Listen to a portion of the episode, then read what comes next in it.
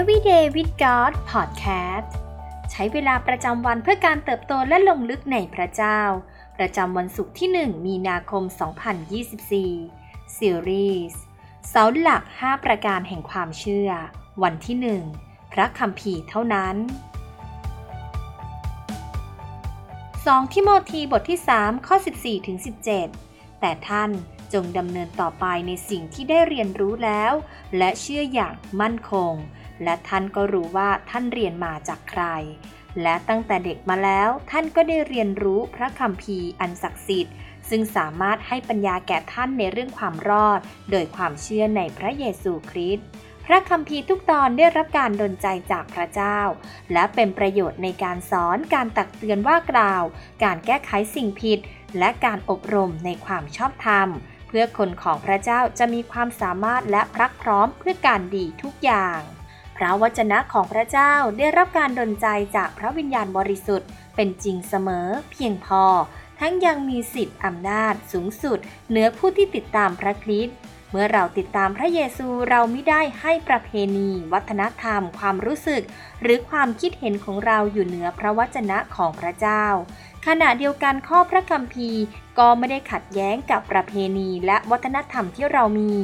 ในทางกลับกันยังเป็นพื้นฐานเสียด้วยซ้ำ เราจึงยึดถือพระคัมภีร์เป็นหลักในชีวิต เรากำลังประกาศว่าพระคัมภีร์เป็นพระวจนะของพระเจ้าจริง ๆ และเรามีความชื่นชมยินดีในการอ่าน ใคร่ครวญและศึกษาพระคัมภีร์เพื่อจะรู้จักพระเจ้า และดำเนินชีวิตเพื่อพระองค์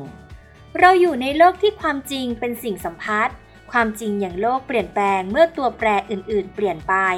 และมนุษย์มักไม่ต้องการให้มีอำนาจเด็ดขาดสมบูรณ์ใดอยู่เหนือชีวิตของเรา เราต้องการเป็นผู้ควบคุมโชคชะตาของตนเอง อีกทั้งเรายังอยู่ในโลกที่มีผู้สอนเทียมเท็จจำนวนมาก พยายามโน้มน้าวผู้คนให้ออกจากความจริงแห่งพระวจนะ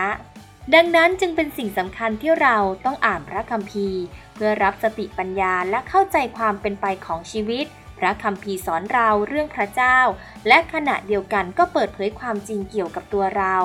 พระคัมภีร์นำทางให้เราเดินในชีวิตที่พอพระทัยและเทิดทูนพระเจ้า